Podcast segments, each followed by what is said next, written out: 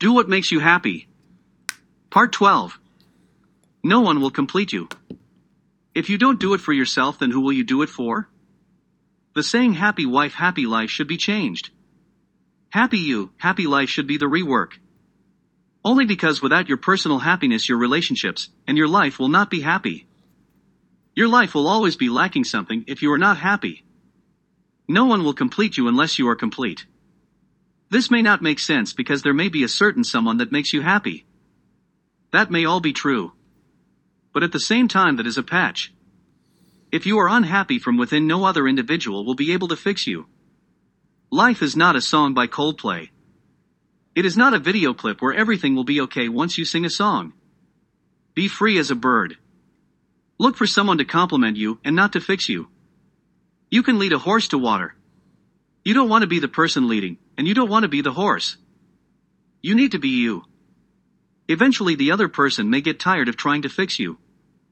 Especially if you have identified your faults, and you are not working on fixing those faults. You need to feel free. Free as a bird so you can fly around and be free. Sing like a bird and be as free as one before you get stuck in a rut. Don't be the bird in the cage. Don't let anyone put you in a cage. Life is too short. Find someone you can be free with.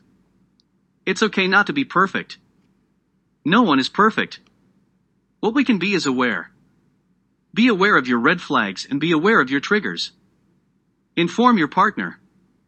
Let them know what you are okay with and what you are not okay with.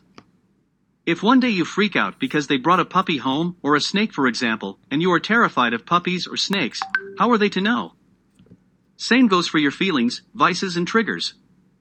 There is no reason to tell someone every single detail of your life. But let them know and talk about the little things that make you special. If they can't deal with you, or you cannot deal with them, then be done with it. Soar together and enjoy life together. Be happy together and alone. I have known a few people in my life that cannot be alone. They freak out at the thought of being alone. So they latch onto people even though they are well aware that the relationship is a waste of time. The drive to be in a relationship and being able to say that they have a partner outweighs the need for the right partner.